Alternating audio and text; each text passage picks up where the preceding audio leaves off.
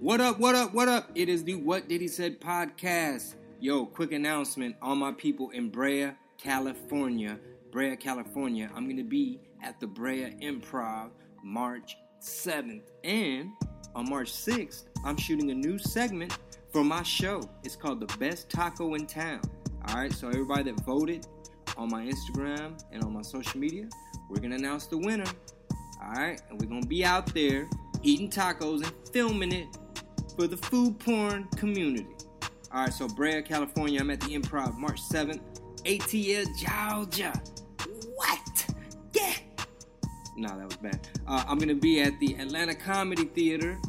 That is March 18th. And I'm also going to be shooting a segment for the best taco in town the day before in ATL. We're going to see some ATL tacos. Alright, so I'm on San Diego peeps. we gonna be back on the West Coast eating some motherfucking Cali burritos and shit. we gonna film a segment of Best Taco in Town in San Diego. That's end of March. Alright, so we're gonna be uh, downtown at the American Comedy Club in San Diego, March 29th through the 31st, I believe. Go to chingobling.com for tickets. And if you're in the Dallas area, I'm gonna be a special guest. March 4th, Sunday. That's also with my boy Midnight, who is our guest today. He will be performing as well. So, March 4th, Hyenas Comedy Nightclub Dallas. That's actually this Sunday. I'm about to upload this right now. This Sunday in Dallas, I'm a special guest. We also got, uh, of course, Luis Juarez. He's a headliner. That's the homie. He's very funny. I can't wait to we'll just watch this show. Not only just like pop in and be a part of it, I want to check it out. They also have Mikey B on there, Luciano, Kerry Smith, and special guest Chingo Bling. That's March 4th in Dallas. It's only 10 bucks. It's 8 p.m. It's Sunday, March 4th. You know what I'm saying? D Town. Anyway, all my tour dates on chingobling.com. And uh, shout out to the homie Midnight, man. If you're from Dallas, he's representing Heavy Hitter. Very funny. He will be at Hyenas this Sunday, March 4th. But you can follow him. He's got the clothing line popping. One of the funniest dudes representing Texas, man. Heavy hitter.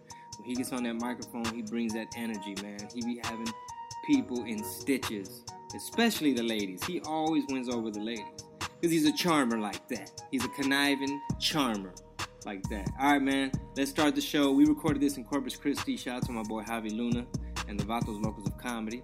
Uh, we use their studio.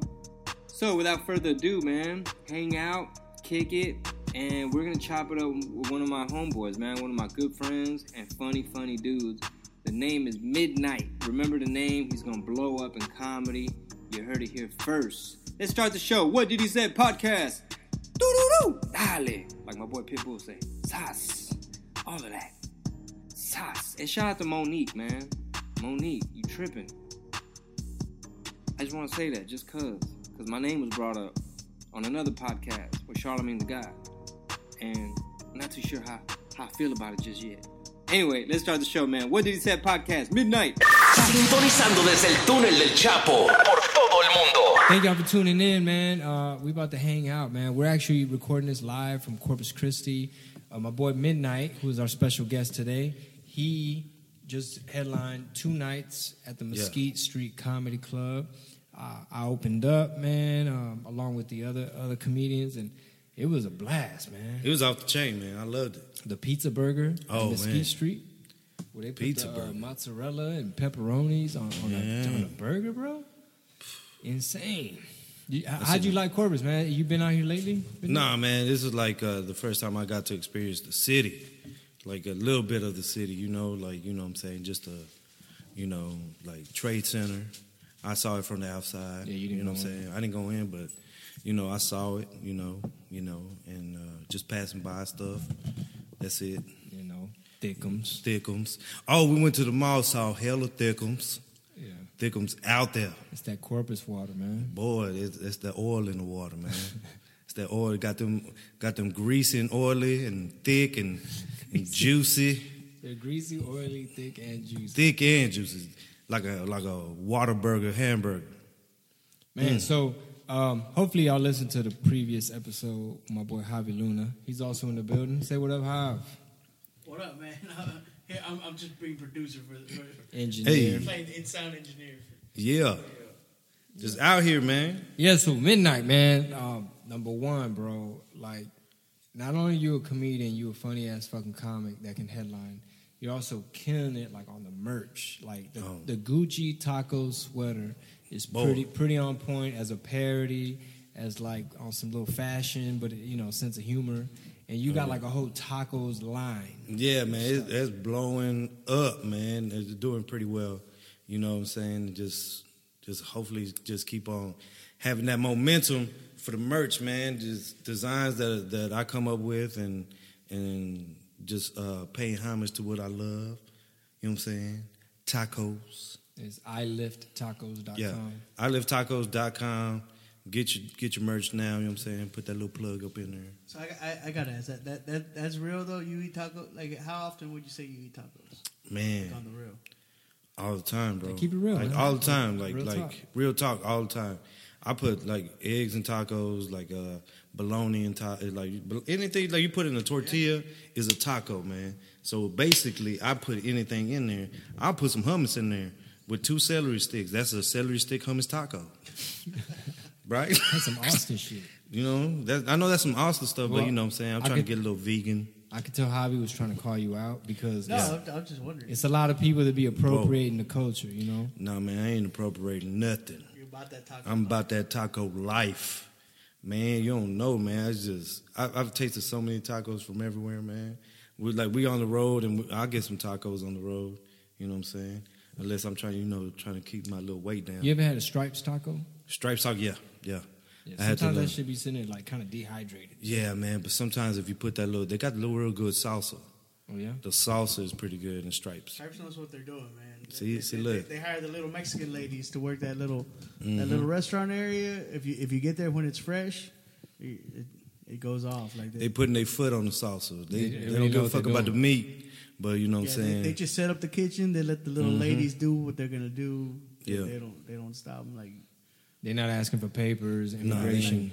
like make your shit. What do you what do you need to make some tacos? They make the tortillas there in the house. hmm You know, what? Yeah, man, it's man, it's Stripes, stripes is the does. future because like when you go to like Del Rio, Eagle Pass, Laredo, obviously like the Valley, Houston, that really like Yeah. the whole state. I wonder if they're expanding outside of the state. Yeah, I worked for uh, I worked for Stripes back when it was just becoming Stripes. It was still Circle K. They had still had the Circle K brand license, and it was uh, re- owned by this company called Susser Inc. at that time, and they were just introducing the Laredo Ta- Taco Company brand. So I worked in, in Ingleside, which is just out here outside of Corpus, and uh, so a lot of like the the oil field, a lot of oil rigs, stuff like that. That's the markets they were trying it out of because that was the idea, right? You got to come fill up your work truck. You you don't got time to do both and go get Eat. eat. So that was the idea, like a like a truck stop restaurant type, but it's Mexican food. It's cheap. We got enchiladas. We got chicken Damn. fajitas. Come get you a, a cheap plate Smart. in here, and and that, that was the idea. Javi got some knowledge in this motherfucker. This motherfucker don't know shit about everything.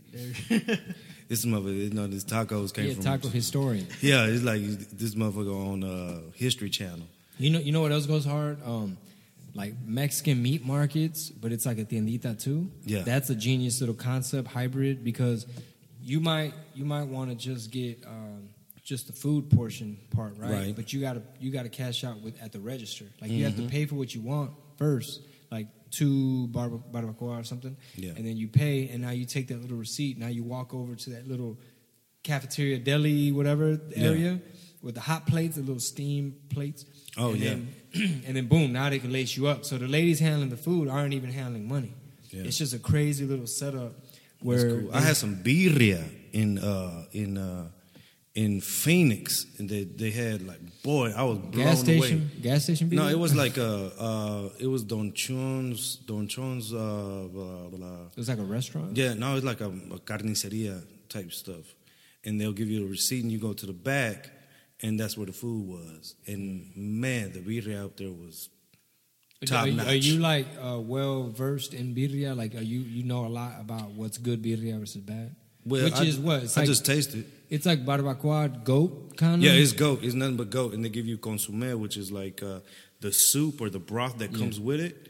Um, and you can either get it with with the birria with the meat inside, or or just separate. But you can make tacos and sip on the soup. Well, I've had it. I've had some very, very good birria. I, I wasn't too familiar with it for for most of my life. I think it's from Jalisco. Probably, Yeah.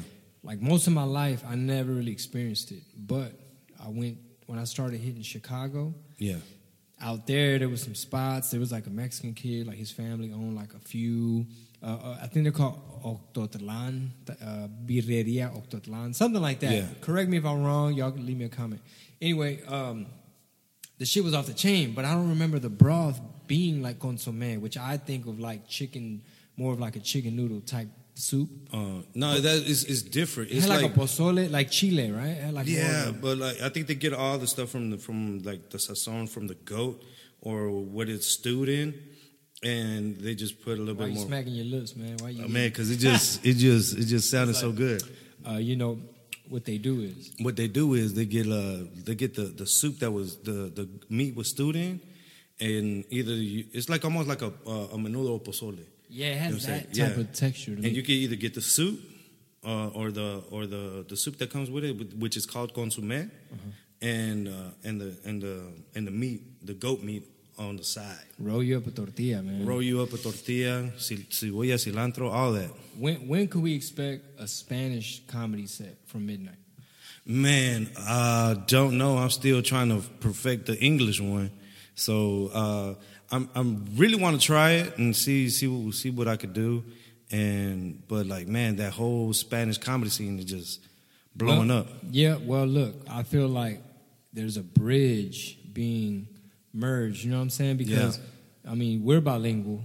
Exactly. You know what I'm saying? Like for instance, Trejo. I know Jesus Trejo has already done a couple, I think, sets Mm-hmm. where he would take his material, translate it to Spanish, and kind of test it out, and then make adjustments on like Yeah. Certain words that that just communicate the thought better, or does the idea translate, or whatever. um, just different ways of saying what, what you're used to saying in English. So, Yeah. one of my things is this year, I'll, maybe like at a joke joint or some type of like room, is have a little series where, you know, hopefully we could reach out to some comics that do Yeah. all Spanish, but at the same time, like me and like you know my friends that, that Yeah. are bilingual, maybe start to kind of slowly give it a shot. I think I probably want to start out with a little bit, little three minutes of just see what I could do, and then uh, build from that. Just like, just like normal comedy, like normal, like how we how we uh, started in comedy. We do a little three minutes, then when it, it picks up, and now you got five, now you got ten. Okay, do Where some- would you where would you perform three minutes at? Uh, open mics, man. Just go to open mics and we do three minute three minute uh, stage time or five minute stage time. Just just um, in what time slot you were in.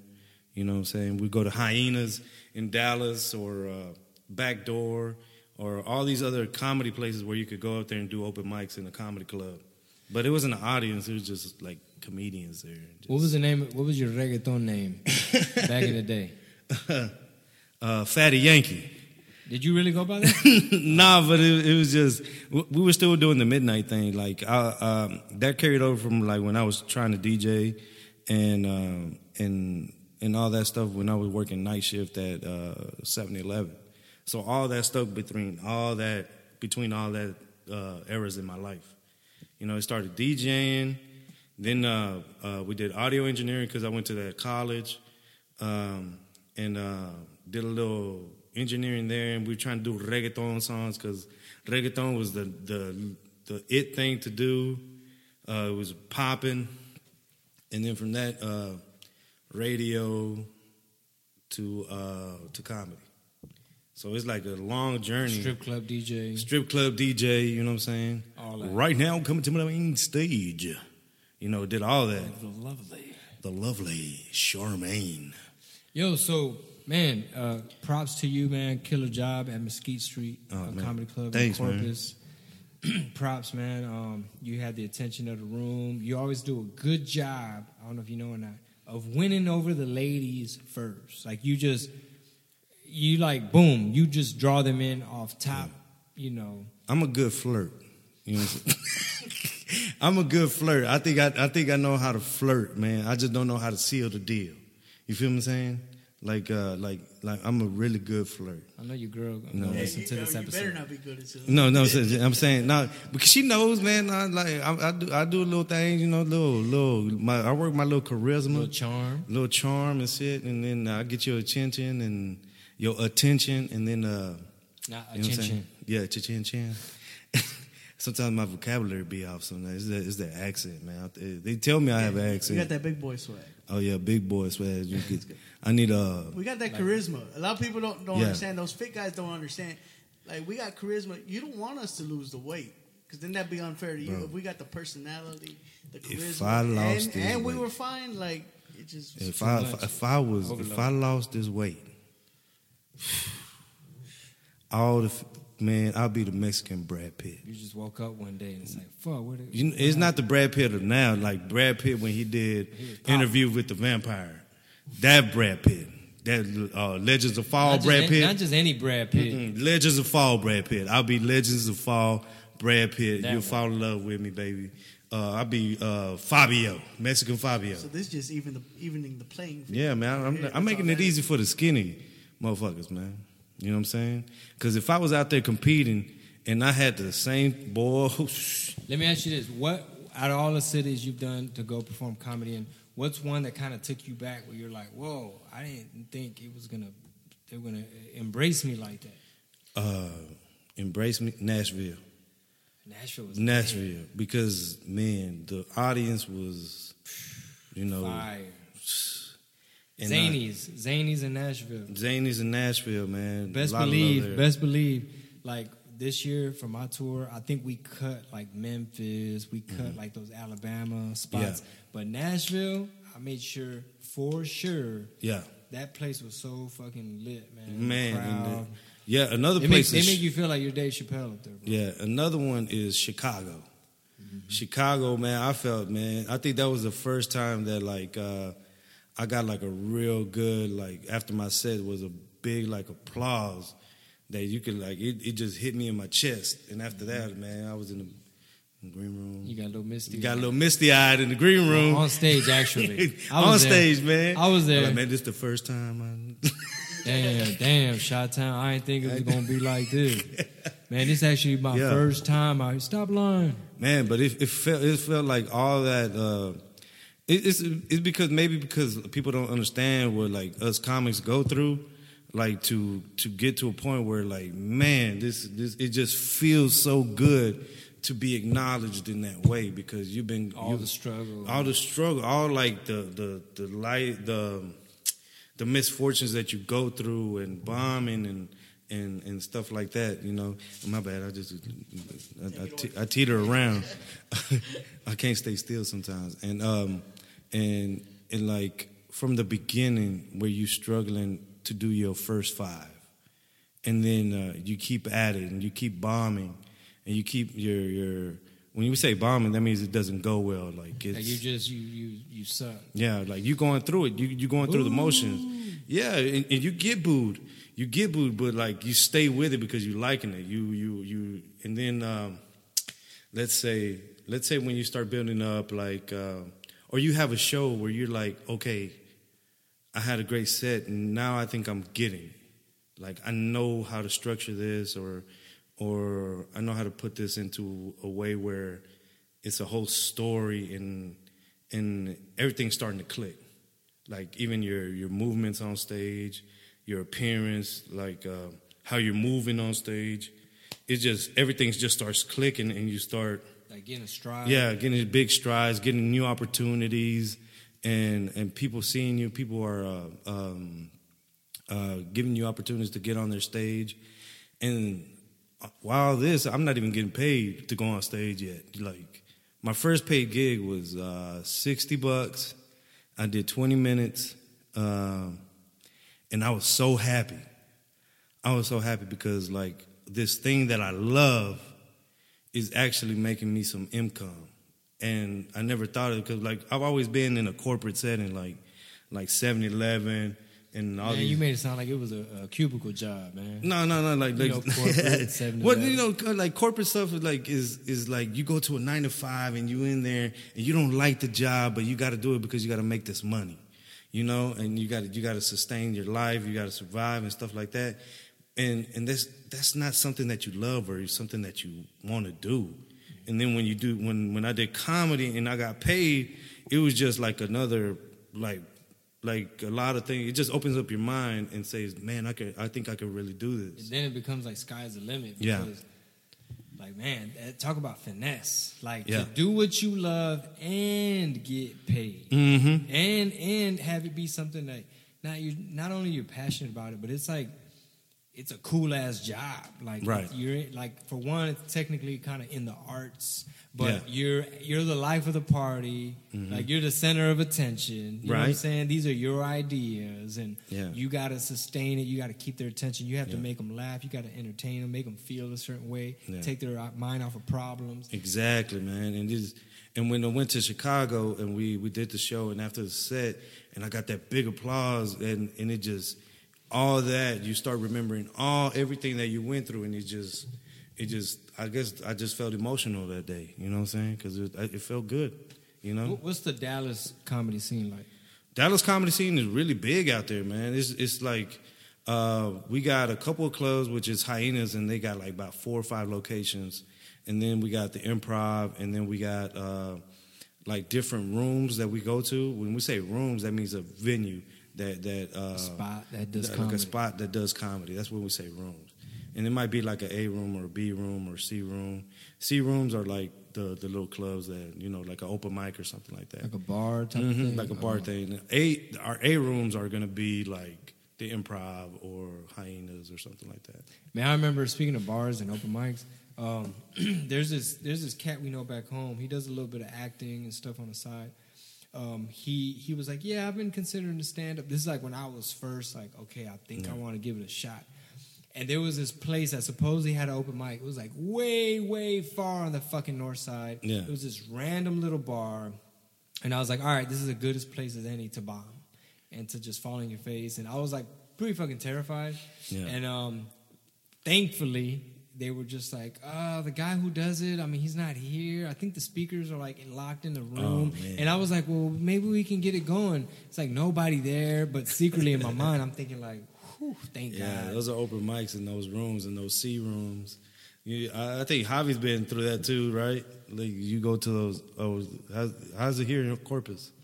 Oh man, well, I mean, I spoil my guys. We got a good open mic here. We get, Yeah. we got an audience and everything. But when I was coming up, yeah, it was, it was hell. It, it was performing with, with, uh, you know, along with bands and stuff. Which Yeah. when you're trying to throw in comedy in between bands while bands breaking down and setting up, I mean, it's just, it's not ideal conditions for comedy. You know, it's not a crowd that wants to listen to someone just talk. And uh, so, so yeah, I, I've been through my share of the, the hell gigs, the bad speakers. What night is y'all's open mic? We do it on Thursday nights At Mesquite? at Mesquite. We do it downstairs In the pizza in, in- area? In the pizza area, yeah. you said Thursday nights in the pizza Thursday nights in the pizza area, and it's good. We normally have a good little audience that comes out steady. They watch. Uh, a lot of the dinner crowd ends up staying. You know, if, if they're there when we start. Bless you. Thank you. Bless. So uh, I thought you was going to say, damn, Chicago, I didn't think Yeah, of love. yeah, you know, I put, put my head out like, like, you know, I just appreciate the love for Corpus, man. When they come, they be coming out and supporting and shit.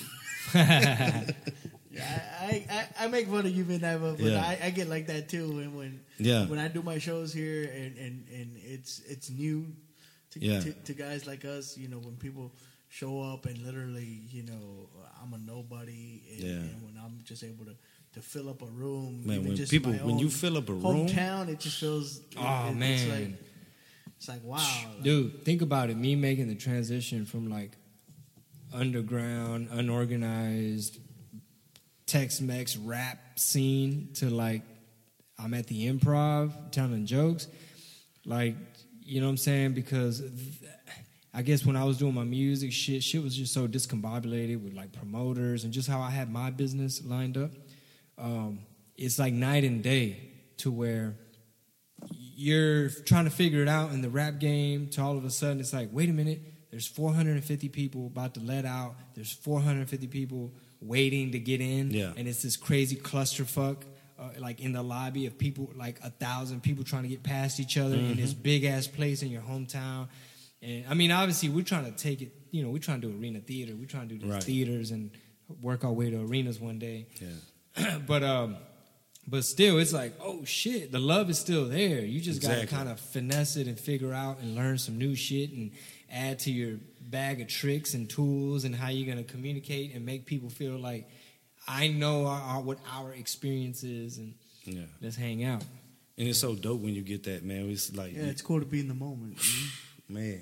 It's cool. I remember I headlined back back in uh, November here in Corpus. I, I do twice a year. I headline Corpus because I feel like that's right my sweet spot. I can sell tickets in Corpus Six months. every six months, and so I, I do one in the spring and I do one uh, normally uh, Thanksgiving week. That's that's my week, and I was able to sell a lot of tickets. And then first time ever that I've sold out of merch in Corpus. Corpus normally does uh, like if I do the Selena, like if I'm opening up for someone, I'll sell some decent merch. Normally, just on my shows, I might sell a handful of shirts. But when I looked over, uh, you know, I was taking pictures and whatnot. I Sold looked out. over, and they're like, "Yeah, we're all the shirts are gone. We got this one four X left." Yeah, That feeling, that feeling and I was is. like, "Wow!" I had just printed those as a new design that Midnight had Yeah. had worked on for me, and, and I was Which one was it? The Converse? This one right here. Yeah, this Converse one right here.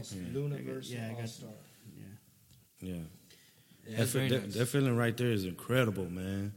And that is just being in the moment and and uh, you know, Yeah, so I can't even imagine being like where where you're at. Reinventing, where you're talking new about, chapter. Where you're talking about hundreds of people moving in and out, and, and and you sell out a merch every week. There was towards the end of the the 2017 tour, I, I sold out two weekends in a row of everything I brought, and I was just like, wow, I can't believe this is happening. And it's so new feeling, and, and that's why I tried to.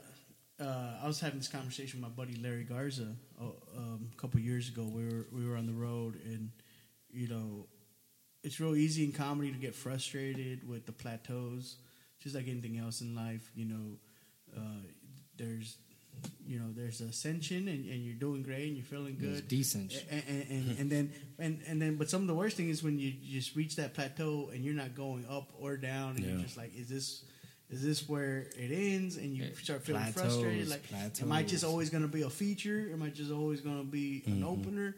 And and then he, you know he had a great point. He goes but he goes how you know we're we're on the road. We're getting paid to do comedy. Yeah, you're being There- po- yeah, you gotta be positive. there's open micers that would kill to be You gotta be grateful. right where we're at right right now. And it, so it's that finding finding that that balance between being ambitious like i want that and then also being grateful for i'm here you know and someone there's someone else right now just starting out that wants to be here you know That's like the human condition. You know what I'm saying? Like, especially in this modern time, like Western, yeah. you know, uh, buy, buy, consume, consume, capitalism. There's all kinds of depressed people. That's why there's all these little like get help, self help books and Oprah talking about mindfulness and you know what's your Zen and you know motherfucker like like me it's like man if i don't journal that day if i don't get some yoga in that week or if i don't go to boxing you know what i mean? Like it's these little things it's almost like i'm high maintenance now. It's like if i, Right. I didn't you know what? I didn't journal. I didn't meditate today. That's what it is. I, the other day i literally woke up on the wrong side of the bed. Like i literally like like i'm like trying to wash some dishes and i like grab some shit. It slips a starbucks mug like shatters and i'm like okay yeah all right well let me just try to keep the day going on track and just shit was just going wrong i just Yeah. felt groggy and like ah, I need to go back. I need to like go smoke some weed, go back to the room, Yeah. meditate for a minute, take a deep breath, and just kind of recalibrate. Like I'm okay. I'm grateful. You know what I'm saying? Yeah, like I don't know if it's just because our attention and like there's so much stimulus. Everybody's fighting for our attention, and we're pulled in so many directions. And it's like the bees we talked about in the other episode. It's like this. I was on your podcast. It's like stressors and things like that. And Yeah. Last night, me and Midnight had like an off the record, deep ass podcast convo where Mm-hmm. Yeah.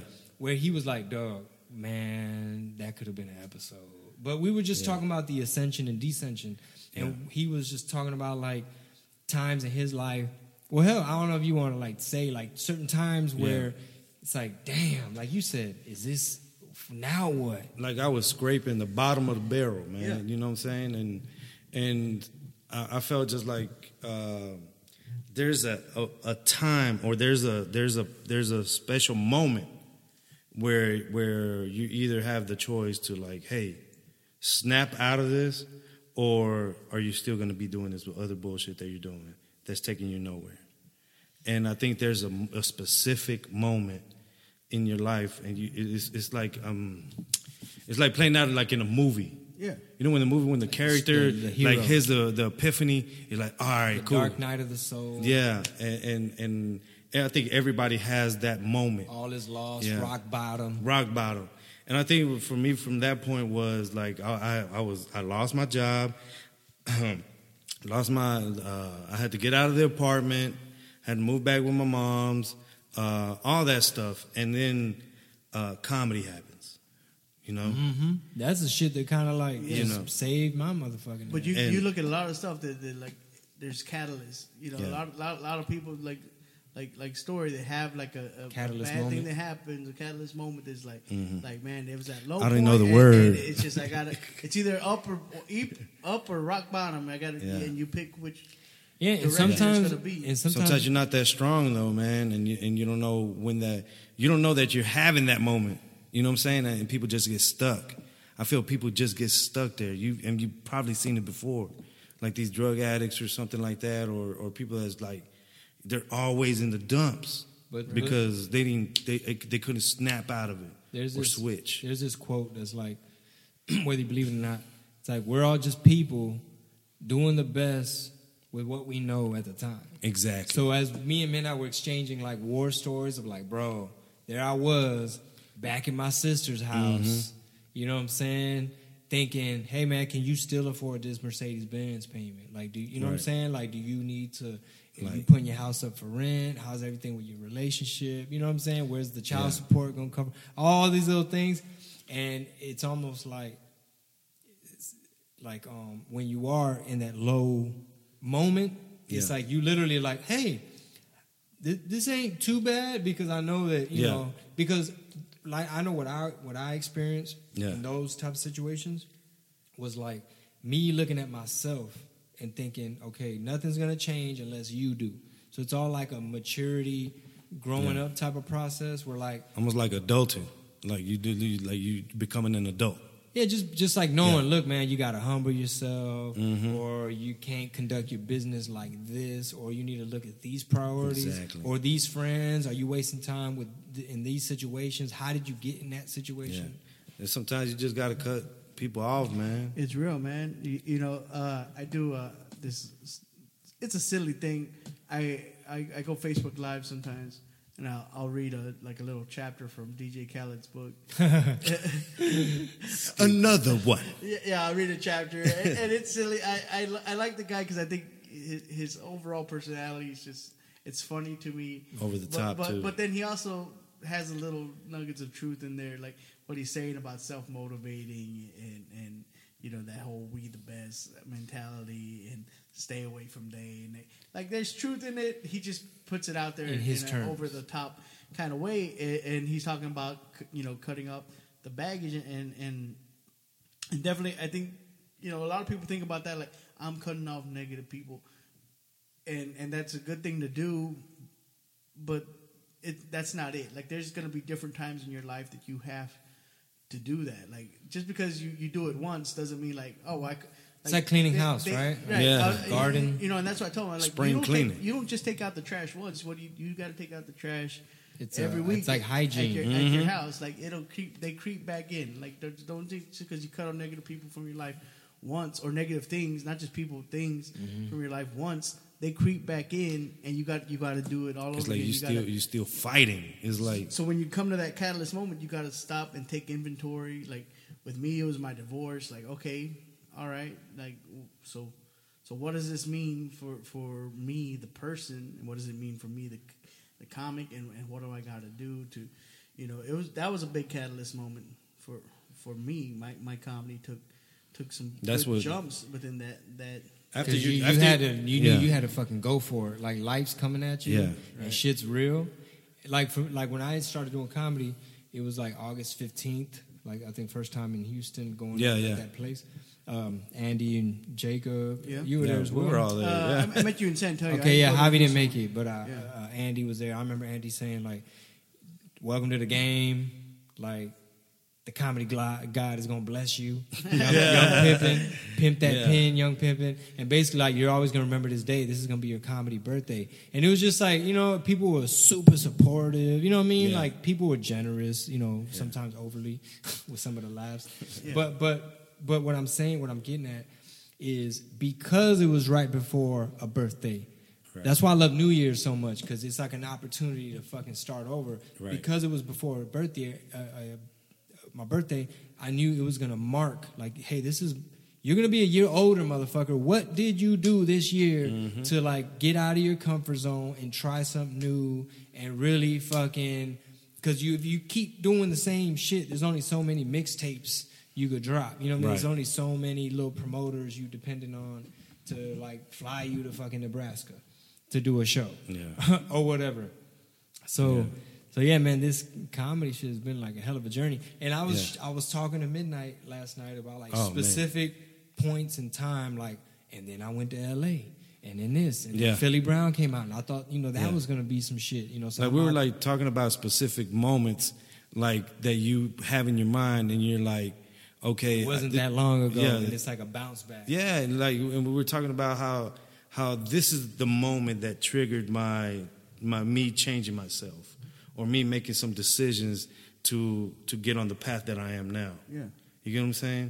And I think I, li- I like to pick people's brain. Like I, bri- I like I like to pick Chico Chingo's brain because I like to see where he was. What was the what was what was the temperature outside? What was what was he doing? What was what was what triggered that were you emotion? thinking? Yeah, what, And, and sometimes in those moments, you can't, you don't even realize that people are watching, and they they can tell. Mm-hmm. Like like, you know, and I like seeing that. Like I can tell when someone's like, man, this guy's going through a bad time right now. Is he gonna pull it up, or or is he just gonna gonna cash it in? What's it gonna do? Yeah. Like I remember, I, I I think we were when we were in Chicago. I mentioned I was talking to you about the whole Philly Brown thing, and when you were out there in L.A. and I was asking you. Because I remember following you on social media back then, we know. Oh, yeah, each. Javi, yeah. I was like, "What- what were you feeling? Because I remember reading some of your posts, and I was like, this guy seems a little frustrated, like with what's going on. Man, he's kind of bitter. No, it, was, it wasn't a bitter. I can tell. I, I never thought bitter, but I was like, because you were talking about something about like, uh, you know, and I and you're not the first person that I've heard uh, speak on it. You you know uh, about versus what making it in entertainment and acting and stuff as a Latino versus what they want you to be and what they think we are. You know what what they think our value is as far as you know. Um, you know, are are we all just you know cholos or whatever? that- that- Typecast. Typecast. You can be a gardener. You can be. Yeah. You, you know. You know. You can that's, be a gang that could, member. that that that is so frustrating for these so talented actors that are out there that are Latino and they all get typecast to do those type of roles. And that's uh, and and it's crazy now because now we have those directors like uh, like Guillermo del Toro, Right. uh, uh, Robert Rodriguez, that's that's uh, using these uh, uh, talented uh, actors now. But back in that day, I never seen nobody that looked like me on the, on the big screen, man. Nobody, and that, yeah, that's sometimes cool. sometimes I think what happens is like in different industries, like for instance, on subject, off subject. Sometimes there's like a system set in place that isn't necessarily set up. It's usually set up to maximize dollars and profit. It's not really sometimes set up to what's best for the art, what's best for the entertainer, the talent, the, the mm-hmm. fan. It's not usually that's secondary, unfortunately. So if you look at like you know, me and my girl, and we're talking about having a home birth and doing dealing with a midwife and not doing the hospital where they where they shoot you up with stuff and they automatically want to schedule a C-section and Yeah. like we we dove into that little rabbit hole of like documentaries and stuff. But the moral of the story is like the the business of being born, like that Yeah. whole industry, the hospital is set up to maximize efficiency and you're taking up a bed. What do you mean you you you going in labor for 12 hours? Like we don't have time. Let's pull it out now. Even though in a couple hours the baby's going to adjust, get into the right position, the hormones of the body will naturally kick in, and you don't have to drug up the mom, Right. and, and it's affecting the baby and all that. But I feel like that's what happens sometimes, like in Hollywood. It's just Mm-hmm. this. Sometimes they're not even doing it um, maliciously or purposely. Like let's keep down brown people. Right, It's just just, they like know. they, you know, it's just like it's hey, just a machine that's not been enough- running for the longest. or not enough of them applied to be the writers, or uh, not Right. enough of them have gone through the steps to be in the writers' room. Right. There's just not enough mentorship or knowledge to, like for instance, like my boy Richard Cabral, who who I've had on here before. He's doing this thing in the acting realm, and what I what I love about this dude is like he's the real deal. Like beat the murder case, did the time, was on meth. You know what I mean? Tatted up for real. Like really went through some shit, and then he, by some weird chance of being like an ex-con, going through a um, Homeboy Industries bakery program where he's just trying to get back out into the world, and someone walks in looking for extras, and he somehow somehow it falls into place where now he's taking lessons and he's learning. But I've seen I've seen him perform live in a at his own like one man show in L.A. and you'll see Jimmy Smits and other actors coming to check him out, support, give him props, Wow. because they know that's the real fucking deal. And the same thing we bring to the stage, it's mm-hmm. undeniable. Whether you guys are performing in Ohio or fucking Sacramento or Arizona, Right. motherfuckers know when you really speaking that shit and you're you're doing your job well. yeah, something you can't do at a nine to five. Yeah. You can't feel all this stuff that, that we feel Nah, you just on a a nine to five. Just a cog in the wheel. Yeah, like I, I heard somebody say there was a quote. It says, "A nine to five is a dream killer." You feel me? But but Something like that. Can be. But but the way I look at it, man, especially for up and coming like entertain like artists, people trying to get into show business or the arts, don't be mad at a day job. Don't be too good for a day job because Use it to your advantage. this is why. This is why because when you don't have your finances in order, Mm-hmm. now you're playing two chess games. You're trying to figure out, let's just say, the comedy game, and you're also trying to figure out responsibilities and stress, and you, it might be your baby mama or your landlord. Somebody's in your ear, demand, hey man, take care of your business. Right. And what happens is, if you're if you don't have your finances in order, like if you're not finding ways to have side hustles and finesse Mm-hmm. a situation, now you become desperate, thirsty. Now you're taking gigs you're not supposed to be doing Right. for your brand. Like if I was your manager, you would not be performing there under those conditions. Right. But you don't think straight when you got money problems, and then you start to be too open to like leeches or people that are not Yeah. really like it might not be the best agent, but you're just so goddamn desperate because rent is due. You're just trying to force some shit, and, and what happens is a desperate art. Um, what is it? Uh, a broke artist is an obedient artist. Whoa. So if you're broke, now the system could kind of pull you around, push you around. Now they can make you take that sixty dollars, or they'll make you do it for the exposure. You're just more susceptible. You're just vulnerable to some shit that's out of your shit. So like, Damn, you just dropped a knowledge bomb right Damn. now. It was I mean, like just I think I said it before, midnight. Right? my my my, my medulla oblongata just exploded. Your beanie done pushed my back a my, little bit. beanie done pushed back because I got a whole lump of knowledge back in my brain. I mean, a Man. motherfucker told me that in the back in the in the rap game, but I see it all the time, and I'm Yeah. always conscious of it. That's why I like being working towards and close to being debt free, to where like motherfucker, I don't own, I don't owe nobody. And and another smart thing is figuring out ways to get bread out of show business, but then investing it outside of show business. We talked all about this last night when we just uh, when we were doing the realest uh, Yeah. uh, last night. Got man. that rich dad, poor dad. Oh man, we were talking about so much Knowledge stuff, spit. man. Hey, how do you how'd you feel when you were like when you first went on stage? When you first time, uh, like when music? you first when you first started doing comedy? Like what what was your thoughts? What were your thoughts when you were going on stage? Well, the first, first, first time, Mhm. I was just gonna be host. I was still deep in the rap. I was like still confined by this one definition, which is you're Right. just the fucking rapper dude with the shorts and the boots. That's who you are. You're nothing more than that. So here I was trying to like, oh, but I, I do funny shit. I, I think I could pull off host. That's actually how I started. Yeah. Um, so, but in the comedy sense, my boy from Tucson, um, uh, what's the name? Um, Rascal, he put something together in Houston, and he had like Jacinto and like Eddie B, who does like a lot of the teacher Oh, jokes yeah, right yeah, now. I just first met a lot of these cats, and I'm like, damn, so y'all are the ones doing it. Like, Yeah. y'all are the ones really about this life. Like, y'all are comedians. You know what I mean? And uh, anyway, I attempted to host. I didn't know what the fuck. It was a rude awakening. I didn't know what the fuck I was doing. I knew I loved Eddie Murphy, and I knew I loved comedy, and I had a a vague sense of how it was done. But that was like a reality check.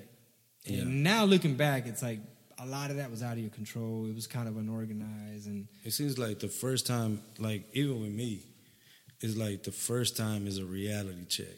You know what I'm saying? Like, like this is going to be hard.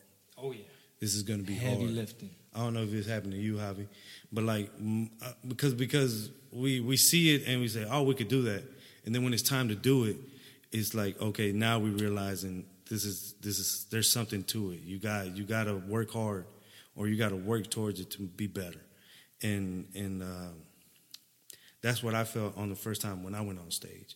It's like, all right, cool, yeah, I got this, man. I did this And little, even and even work, yeah, even and like it just bombed. even having years, even having years under your belt, new shit can sometimes Mhm. be like, ah, man, here I go again. Yeah. Like, dude, when when we released my little starter kit of material, which was kind of like bullshit.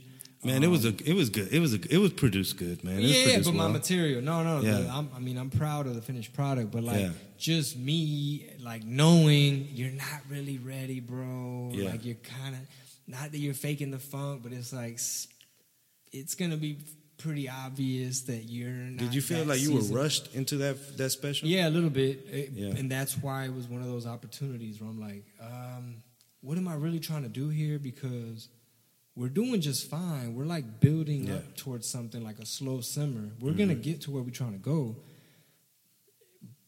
I know this is. A, I know. I know for sure this ain't no shortcut. But Right. it's like, and I did tell him no for a hot minute. I was like, you Yeah. know what? I know a bunch of other comics that I know could pull it off and Yeah. deserve it. And uh, you know, I want to really take my time and make sure that I really do it right and not disrespect the art form and all the Right. people who have sacrificed so many years. And then like it was another one of those phone calls like, look, man, you fucking up the business.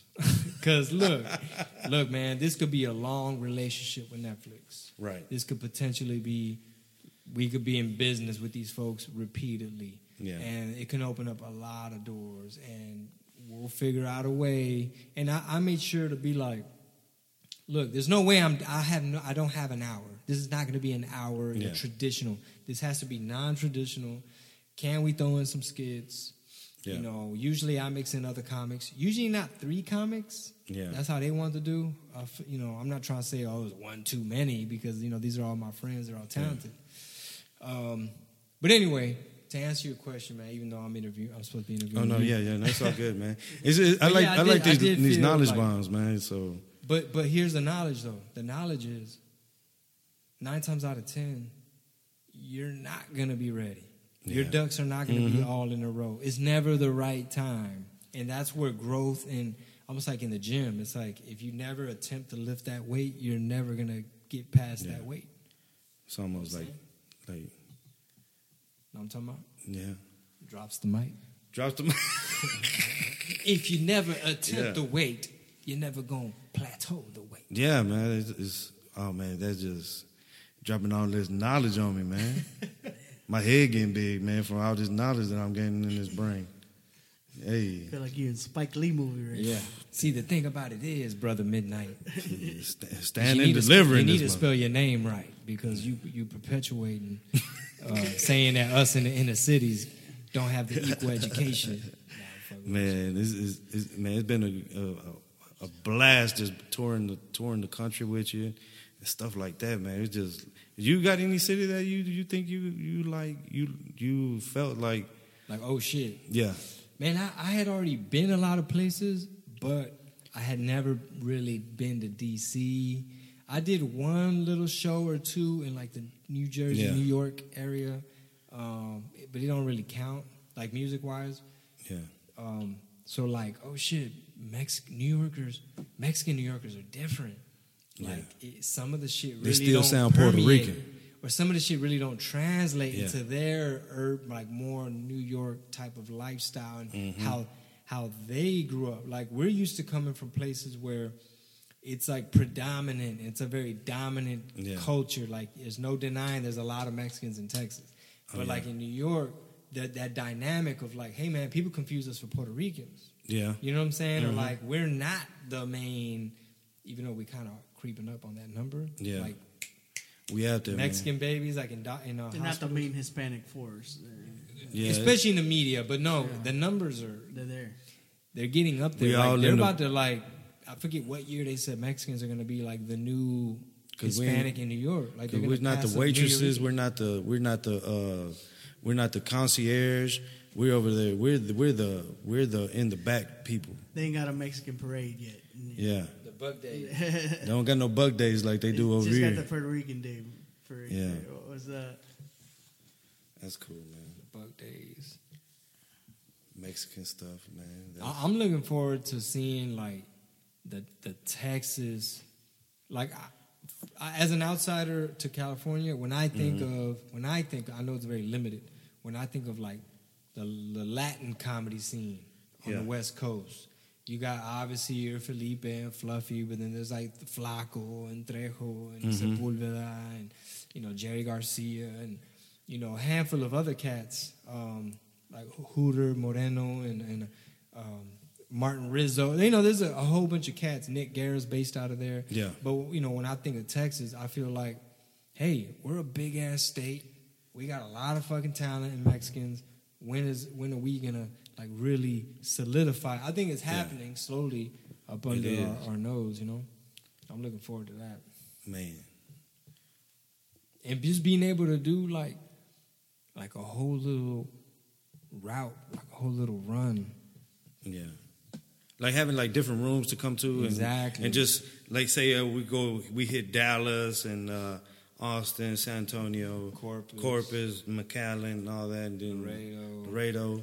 Yeah, the thing is, Texas has enough major cities. You, uh, when I was telling some comics, like, uh, you can never be known and still have a comedy career. Like, there's com- comics in Texas that have bought houses and raised families and not be known. off of comedy. We got that much of that many major markets. When you Yeah. think about, it, we got Houston, we got Dallas, we got Austin, we we got San Antonio. We got four of the the what is it, 10, 12 largest cities in the country. markets, are too? right here in Texas, and then you throw in the the the minor major markets like El Paso and, and Laredo, mm-hmm. which are, are any throw those places and places like Corpus in any other state, and they'd still be considered a, a medium to large size mm-hmm. city. Yeah, because right now But I could only buy. because everything's so big in Corpus, and we got so many multi-million citizen cities. Yeah. You know, a city with 500, 600,000 people seems tiny. Yeah, And compared when to in reality, it's Mm-hmm. not. yeah, That's- and yeah, that's- I know that's how I look at it. Like Corpus is spread out.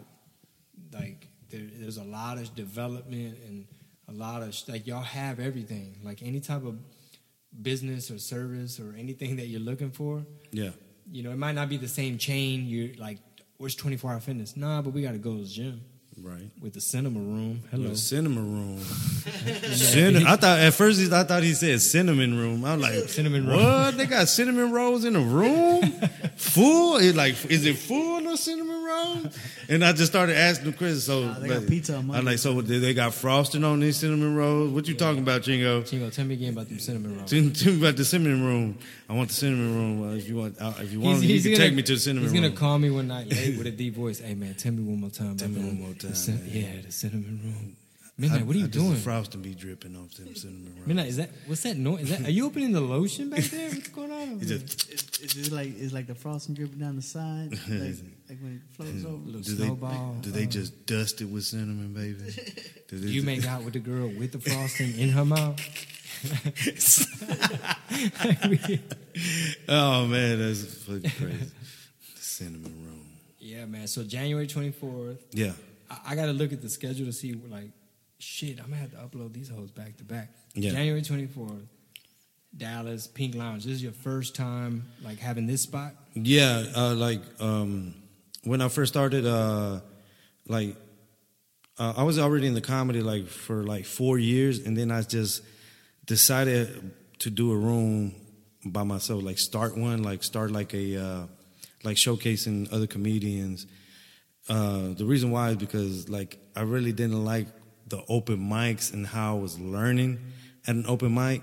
So I was like, man, you know what? Why don't just, I just do my show and start promoting it, and that way I have my own uh, Fan base. fan base. Um, I get the, the, the more important thing to me wasn't the fan base, wasn't all that. It's because I wanted stage time, Like real stage like time. real stage time, like because because it gives you the feedback that your jokes are working. Yeah. Or, or that, or that this is the, the the jokes that you that you already feel like they're developed are the real ones, like you know what I'm saying, like because there might be a joke in there that that that that that um, goes over well in a in an open mic, but then in the crowd it just uh, It hits. yeah, it just hits. So that's why I started the room, and then I just started networking with a lot of comics. Like, cause there were there was times where I did shows and there was no money. I was getting no money off of it. I I, I was using all my own money. Uh, sometimes I would lose money, like big time, and and um, and that's when I was still not having a job and still still doing that. And um, I started doing the room because I, w- I was invested in comedy. Like I wanted that stage time so bad because I wanted to get good uh, quickly, you know, and I felt like that was the only way to do it. And uh, I had one, which is the, um, it was at the Bishop Arts. It was called the Bishop uh, Bart Bishop. I did that for two years, and then uh, I did um, the Patio Bar. That's when we, I did the uh, Underground Comedy Dallas, and I did that for four years. That's that that Yeah. place, your room right there, helped me a lot because I was barely starting. Literally, I hadn't figured out much of Mm-hmm. what the fuck I was gonna do my comedy, or whatever. And then I think, how many shows was it we did? I think we did six shows. We did six shows. So it was a point where I was like a draw, but I didn't know what the fuck I was doing, which is a Mm-hmm. Very weird, tricky spot to be Yeah. in. It's like I have to be patient with myself because I I just felt like, damn man, are people still getting their money's worth? Are they just laughing just because they know who I am, type of thing? And, and that set of shows, it was it, I got into a little rhythm because I did um like five with Juan Villarreal, like Uh-huh. basically opening up for him at Yeah. Joke Joint. So that was like a good amount of frequency and repetition. And then I did, I think, right after the thing with you, Mm-hmm. and that's where we kind of figured, like, hey man, you should probably like be in the hosting. slot. Yeah, that's when we came up with the whole format of how we're going to run these shows that was going to come come up next. still piecing Yeah, together on a napkin. and I remember, I remember that like like you were still so, I guess like you were practicing at home how you were going to do it and stuff like Too that. Too rigid? like, like too rigid, too uh like um, it's like you didn't know what was going to come up next, but you you were like. uh I think by the end of those shows, by the end of the six shows, you were like already clicking, like already like um, trying to figure out your stage presence, your your stopping, which which characters are not going to work and which one's going to work. Weeding- yeah, and you just we- yeah, you, as soon as like like the six shows, you were weeding everything out, like you were editing everything that you were uh, saying on stage. in front of paid customers. Yeah, in front of paid. hey, but you know what? That's the learning curve that that that, that Ellis You're is- quick on the learning curve. Oh man. man, quicker than a lot of lot of folks. I, I just have a lot at stake because it's like, look, Yeah. man, Yeah. I ain't getting no younger.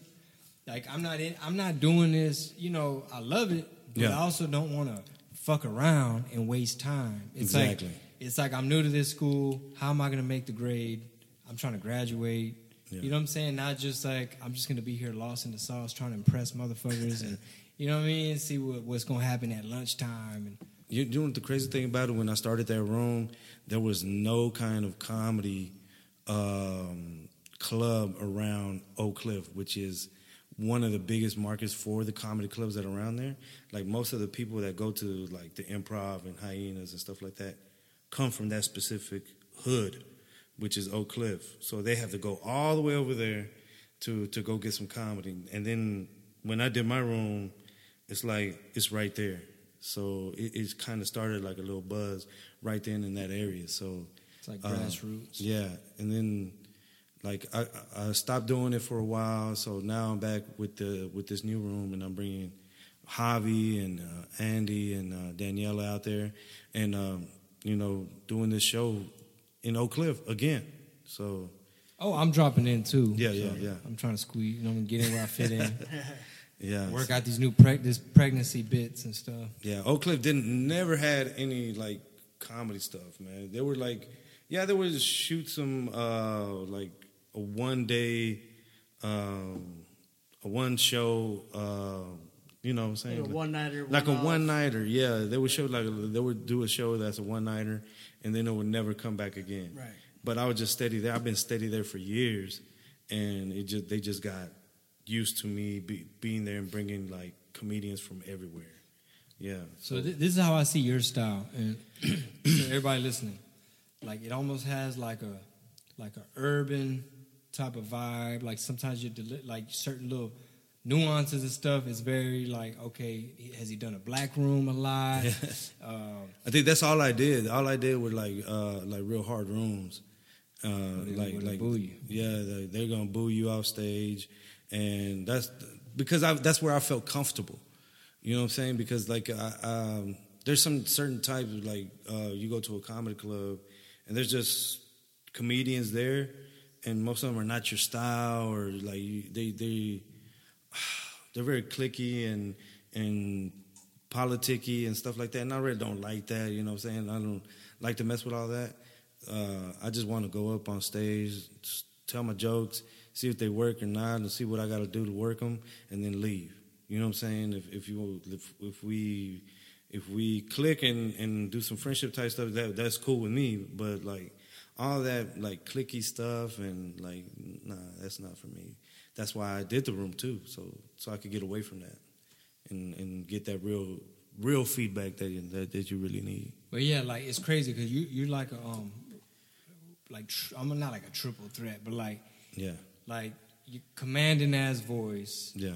You know what I'm saying? All that's from like what I've been through, man. I was DJing. like, I was DJing, I was hosting clubs, I was in a norteño band.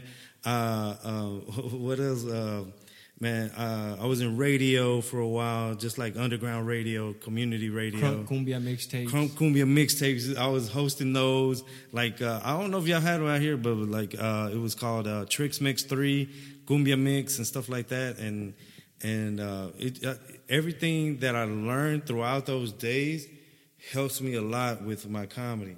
And my comedy, why you say it's urban, is because I grew up in the urban area, like all Black- my black neighborhood. black neighborhood, man. And my teachers were black. My the the that's why I have this accent because everybody talked like I talk, and everybody. Uh, uh, there was a They got it from you. no, man, it's like it's like that's all I grew up around. That's all I grew up around, and uh, like even my best friends were like were like negritos or like there were people that that were just like me, that talked just like me, and um, I remember this uh, this uh, fifth grade teacher man told me some some some some stuff. She said she said uh, I'm gonna let you know that right now. Uh, I'm gonna let you know that fat meat ain't greasy. I still to this day don't know what the fuck that means, but that shit look, sounded so cool. I was I was saying that all the time. I even said it to my mom. I'm gonna tell you right now how fat meat ain't greasy. And my mom beat the shit out of me, but it was all right. ah, yeah, that, so like I get that. I get that's why they say I'm urban because of the accent and how heavy it is, or or stuff like that. But man, I grew up listening to like uh, Bone Thugs, uh, a lot of a lot of the hip hop from uh, from Dallas, like Big Tuck. Uh, they had T Town music up there. Uh, the DSRs, uh, Lucci, Pookie, all them, and then uh, uh, what influenced me in comedy was like Martin. Martin was on. That was my favorite show. In Living Color. I couldn't watch him, but I was sneak watching him because my mom, you know, beat that ass. Junior. Like Jun- Junior. ¿Qué estás haciendo? ¿Qué estás haciendo? ¿Andas viendo esos negritos? eh? No. and then, and it was in in uh, and yeah, man, and that that was all my influences, and uh, Will Smith too, man, Fresh I Prince of Bel Air. You, you ever like get feedback from like any Cali comics that are like, man, bro, you fucking talk different, or I, I, I've heard that on like everywhere. Even when I was on the radio, man, they say like, you know what, you need to switch your voice because you sound too urban. We- they told me that. Who was like program director? Uh, well, one of the guys, I think it was the main guy that I was uh, doing the morning show with. Like they, he, So we they had a were- morning show. Like, so hey, basically, they urban. did they were like were they targeting Hispanics only? I don't know. I think it was it was like a top forty type station, and uh, I think that I, I because I said finna or fence to. Yeah, but that's Yeah. how like Dallas people talk. yeah, that, that's how we talk. That's how my cousins talk. Yeah, like, we're like man, I'm finna do this. I'm finna to go. I'm finna to go over here. Yeah. And and, and they said, hey man, Man, need- we fit, we fit to drop these commercials finna on y'all drop one these time. commercials and we, on And we you. finna come back with these hits. I'm finna unzip this duffel on you, baby, and stuff like that. And and and they said I was too urban. So he said, I need to, you know, next time you come, may, oh, switch your voice up a little bit. And that's what. when, when could we when when could we expect like a midnight special, like a motherfucking all you we could watch it. Man, I'm still working. I'm still trying to work on this hour that I want. So like, Well, how much time you think you have now? Forty five. I say like, I say like 45. What do you do? Like Yeah, 45? e- easy, easy, forty-five. Yeah. easy 45 and i'm trying to get an hour uh, the, the real thing i'm trying to get like an hour and a half that way i could weed up that's the best stuff and Edit. and edit and shoot it and and and then build some more material because that way i'll force myself into needing new material you know what i'm saying and that's what i'm that's what i really want to work on and hopefully i could get an opportunity to do a special uh, Well, I think you just got to make it happen. Like Right. set your own goals, and you can't like sit around and hope and wish and wait Yeah. Because No, it's not me to sit around. It's like uh, like I hope that in the path that I'm taking, there's an opportunity, opportunity that presents itself for me to do it. You know what I'm saying? Uh, worst case you just shoot, yeah, it, shoot it yourself. Yeah, I'll shoot it myself. Like, hey, Hire a production company.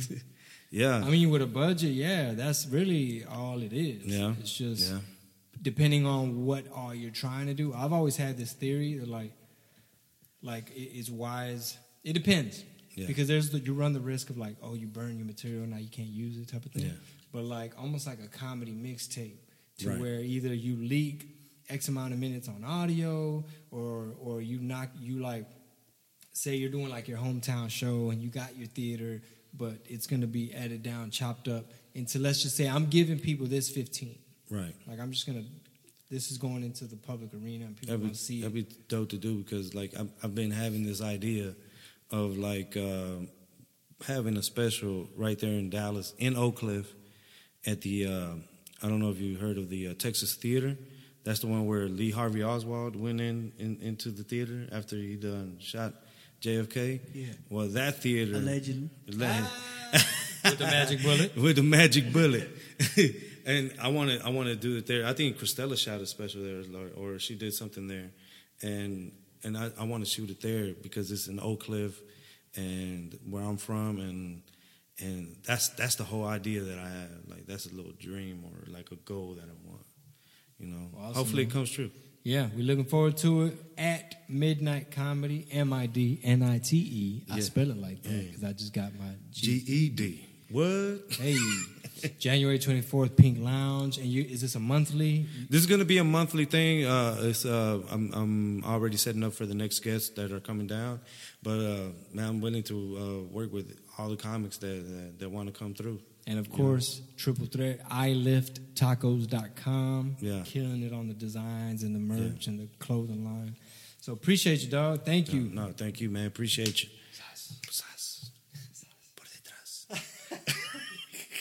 El podcast que controla todo. Sin mamadas.